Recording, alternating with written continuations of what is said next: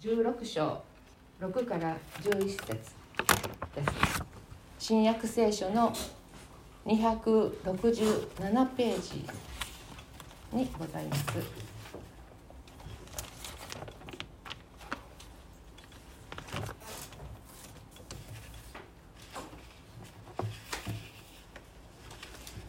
それではお読みいたします。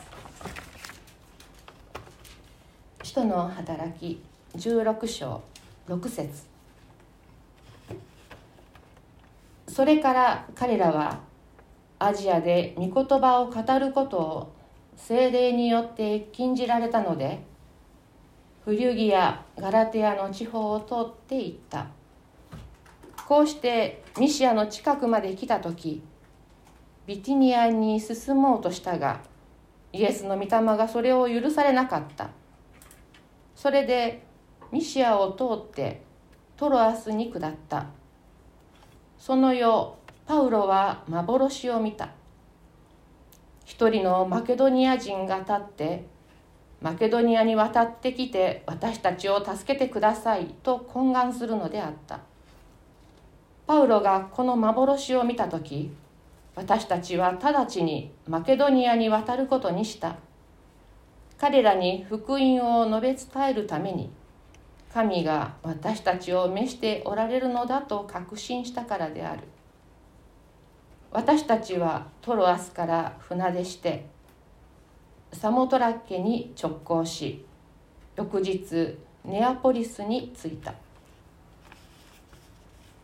それではこの箇所より「精霊に導かれて」と題して那須孔明新学生が御言葉の取り次ぎをいたします。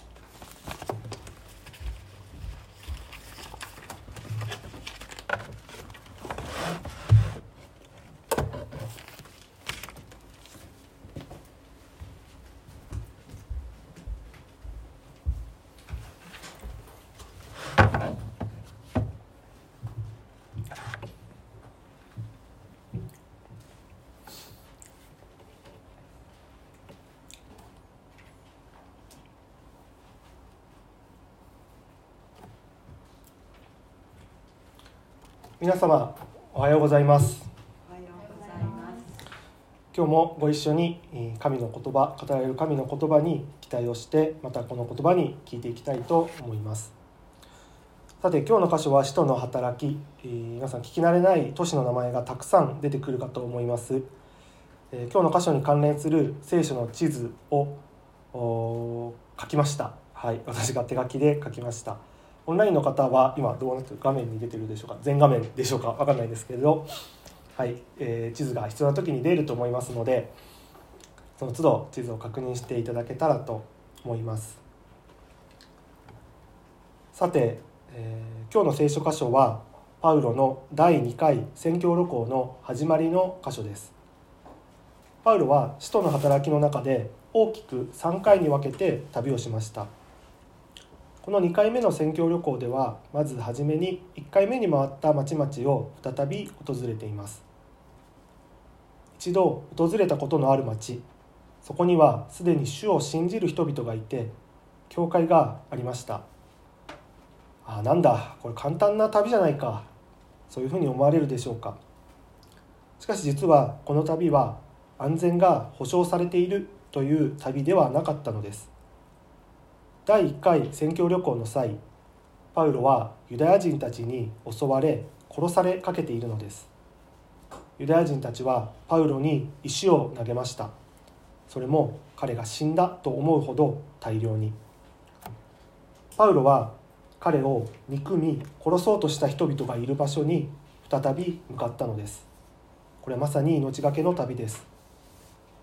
私は自分のことを嫌っているのではないかという人がいる場所に行くことでさえ躊躇してしまいます。まして自分のことを殺そうとしている。いやもうすでに殺そうとしたという人がいる場所に自分から行こう。そういうふうには思いません。パウロが命を落とす危険を冒して旅をする理由はどこにあるのでしょうか。やはりそれは彼がキリストの愛を知ったということによるのだと思います。キリストを迫害する者からキリストを伝える者に変えられた。パウロの新しいアイデンティティはキリストのために生きることだったのです。このように死をも恐れない熱意と覚悟を持って旅を続けていたパウロに驚くべきことが起こります。6節。それから彼らはアジアで御言葉を語ることを精霊によって禁じられたのでフリュギアガラテアの地方を通っていった。こうしてミシアの近くまで来た時ビティニアに進もうとしたがイエスの御霊がそれを許されなかった。それでミシアを通ってトロアスに下った。なんとアジアで御言葉を語ることを禁止されたのです。パウロたちの歩みは精霊によって導かれていました。この箇所では禁じるということが御霊の働きだったのです。6節の精霊7節のイエスの御霊という表現はどちらも精霊のことを指しています。同じものを指しています。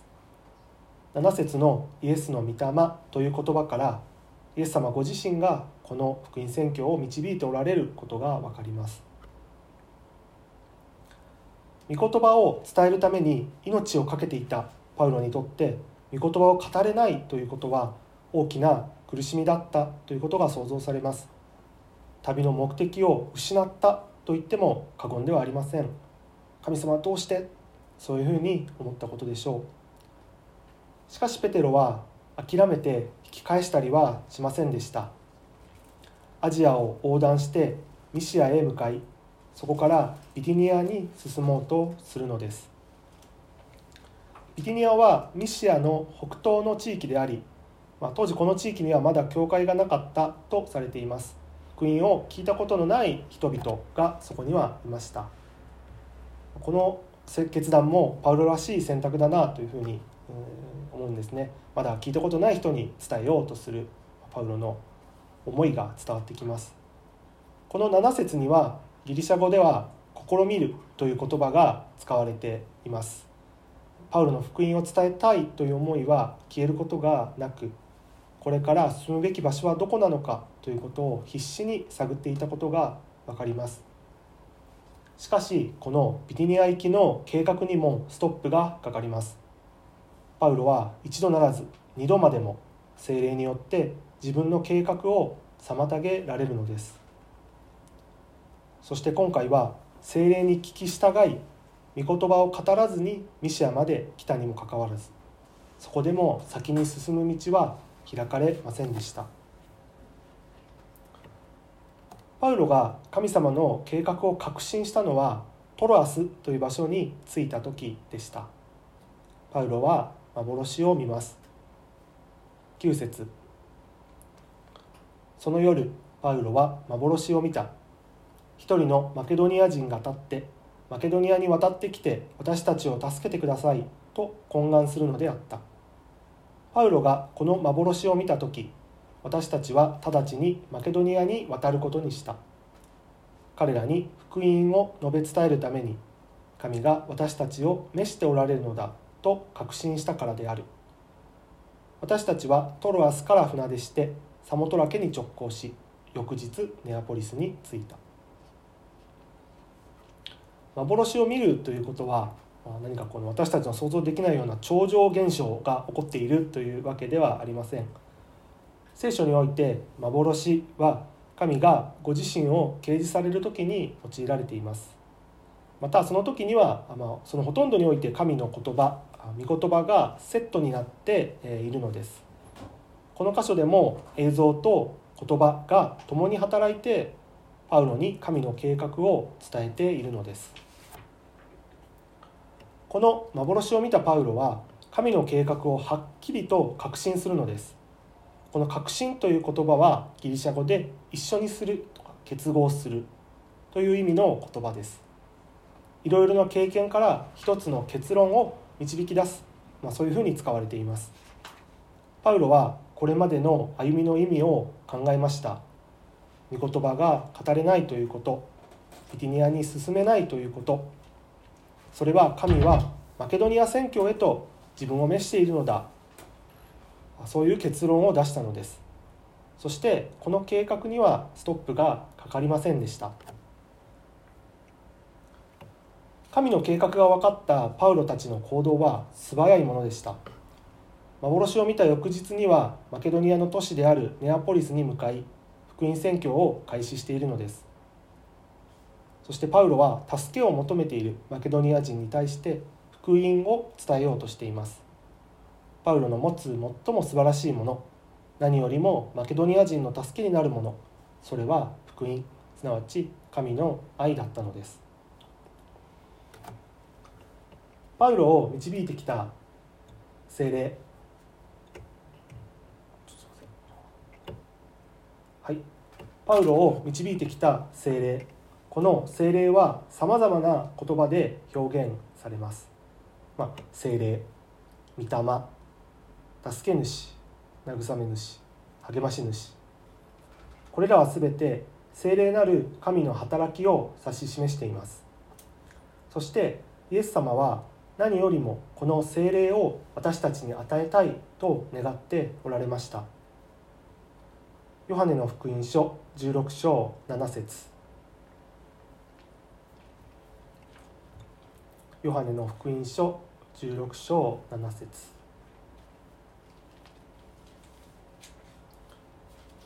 ではお読みします。しかし私は真実を言います。私が去っていくことはあなた方の益になるのです。去っていかなければあなた方のところに助け主はおいでになりません。でも行けば私はあなた方のところに助け主を使わします。皆さんはイエス様が目の前にいてくれたらいいのにと思ったことはありませんか？イエス様を実際に目で見てその雰囲気を肌で感じることができたらなんと幸せなことでしょう。しかしイエス様は私が去っていくことはあなた方の益になると語るのです。なぜならそのことによって助け主精霊が私たちに与えられるからです。キリストが十字架で死んでくださらなければ精霊が与えられることはありませんでした。罪に汚れた私たち人間に聖なる神様は住むことができません。神様は私たちのうちに住みたくても共にいたいと願われてもそうすることができなかったのです。しかしイエス様の十字架が私たちの罪を許し私たちを清めてくださったことによって私たちのうちに精霊が住まわれるそのようなことができるようになったのです。このことを教えてくれている聖書の箇所を開こうと思います。第一コリント3章16節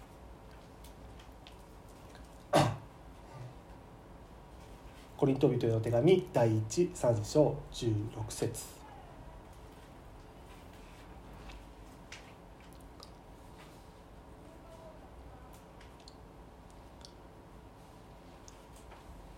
はいではお読みします。あなた方は自分が神の宮であり神の御霊が自分のうちに住んでおられることを知らないのですか？そうです。精霊は私たちのうちにいてくださるのです。私たちは神の宮です。天地を作られた神様が私のうちにいてくださる。このことをま想像することはなかなか難しいかもしれません。しかしこれは聖書の語る確かな約束なのです。神様はどこか遠く雲の上から私たちをそっと見守っているわけではないのです。精霊を与え私たちと共にいてくださるのです。私たちが悩む時に道を示し苦しむ時に励まし喜ぶ時に喜んでくださる。それが私たちと共に生きてくださる精霊の働きなのです。さてこの皆さん吉備教会の年間聖句覚えておられるでしょうか？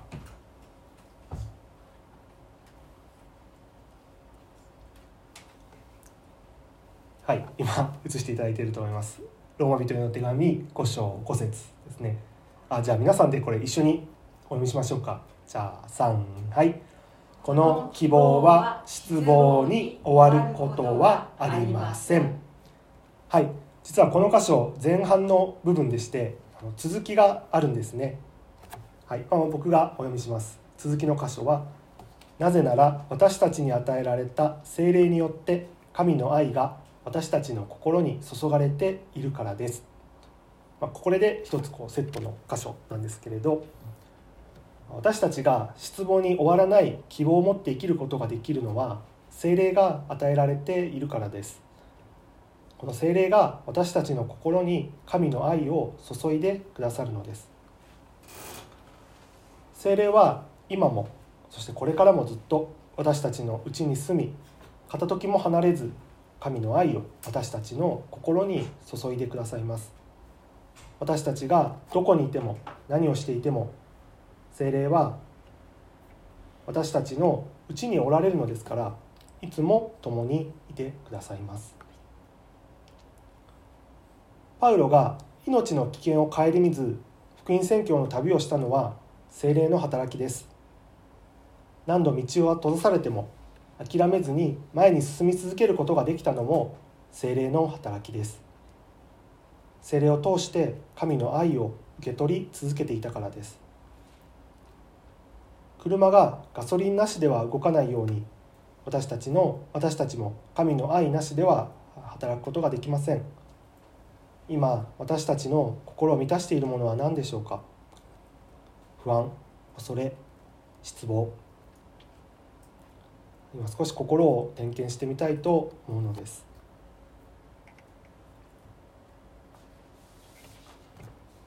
精霊は神の愛を私たちの心に注いでくださる。私たちのうちに住んでくださる。このことを今ご一緒に確認してきました。このことを覚えた上でもう一度今日のテキストに帰って今日のテキストを読んでみたいと思います。9節。その夜パウロは幻を見た。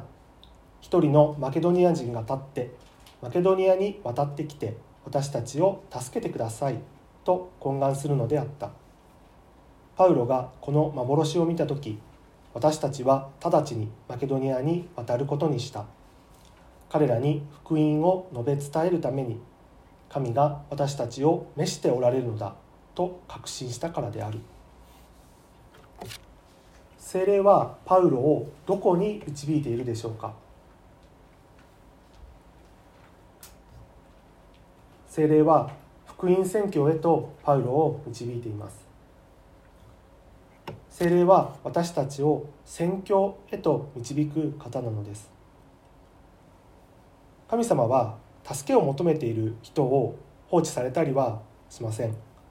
そのことはクリスチャンである私たちも実感するところではないかと思います。そしてその時に用いられていくのが先に神の愛を知るものとされた私たちクリスチャンなのです。私にはこのうつ病という経験があるのですがこの私がうつになった時に神様がいてくださるということは一筋の光のようなものだったのです。まだ生きていようと思えたのはそして未来に何かあるんじゃないか。このことも神様が働いてくださるんじゃないかと思って生きることができたのはそして今こうして少しずつ回復しこうして皆さんの前で語らせていただくという機会をいただけたのは聖書の言葉の励ましとまた私を愛し私のために祈ってくださった兄弟姉妹の方々がいてまたそういった方々との交わりが与えられているからでした。しかしこの時に思ったのです神様を知らずに、ま、このうつという病気と向き合っている人はどんなに辛い思いをしているだろうかどんなに孤独だろうかと。誠の神を知らずに苦しんでいる人たちに私たちクリスチャンは希望の在りかを示すことができます。命を捨ててまで私たちを愛してくださったイエス・キリストの福音。私たちが握りしめている福音は悲しむ人や苦しむ人の助けとなるのです。私たちの周りに助けを求めている人はいないでしょうか？精霊は福音を待っている人々へと私たちを導きます。コロナを通して集まることができなくなった私たちは礼拝配信を開始しました。本当に多くの方々が今もこうしてネットを通して礼拝に集っています。そしてこの礼拝配信を通して神様を知ろうとしておられる方がおられるということを覚えておきたいのです。この歩みがどこへ向かっていくのかいまだその全てがはっきりと分かっているわけではありません。しかしパウロの歩みと同様に私たちもすでに精霊に導かれているのです。最後に10節の「私たち」という言葉をご一緒に受け止めたいと思います。パウロは一人ではなかったのです。パウロと共にシラステモテそしてルカがいました。さらには背後で祈りまたパウロたちを派遣したアンテオケ教会の支えがありました。皆さんの使わされていく先家庭であったり職場であったり学び屋であったりそういったところでクリスチャンは皆さんだけということもあるのではないでしょうか。その中で困難を覚えることもあると思います。しかし私たちは一人で孤独に戦うわけではないのです。精霊とともにまた教会の兄弟姉妹の交わりに祈られ支えられて使わされていくのです。神様は精霊を通して私たちに愛を注ぎたいと願っておられます。そうであるならば今神様の愛で心が満たされることを大胆に求めていきましょう。そしてそれぞれの家庭に職場に学び屋に精霊に導かれていやこの方精霊と共に使わされていきたいと思います。9節10節皆様ご一緒にこの9節10節をお読みしましょう。ではいきます。9節。3はい。その夜パウロは幻を見た一人のマケドニア人が立ってマケドニアに渡ってきて私たちを助けてくださいと懇願するのであった。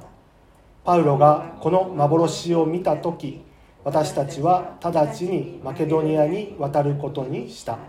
彼らに福音を述べ伝えるために神が私たちを召しておられるのだと確信したからである。一言お祈りをいたします。天におられる私たちの父なる神様あなたの皆を褒めたたえます。私たちは私たちの計画が変わってしまうということにとても弱いものです。そのことに恐れを覚えたり不安になったり進む道が見えなくなったりしてしまいます。しかし今精霊が私たちに与えられていることを知りました。またこの方が私たちの心に愛を注ぎまた共にいて道を示してくださることも知りました。どうぞ今私たちの心に愛を注いでください。またその愛を私たちがしっかりと受け取ることができるように助けてください。さらに私たちが愛で満たされていく時にこの愛を福音を必要としておられる方々のところへと苦しむ方々悲しむ方々そういった方々へと私たちが使わされていくことができるように。いえ孤独であるのではなく本当に私たちが吉備教会がここに集っておられるお一人お一人がそのように使わされていく1週間となりますように。期待しあなたにお委ねしイエス・キリストの名前によってお祈りします。アーメン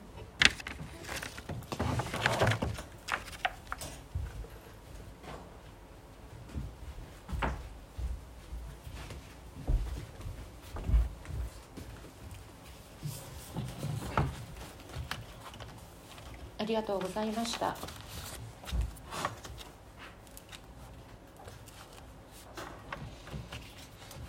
それでは御言葉の応答として賛美を捧げましょう。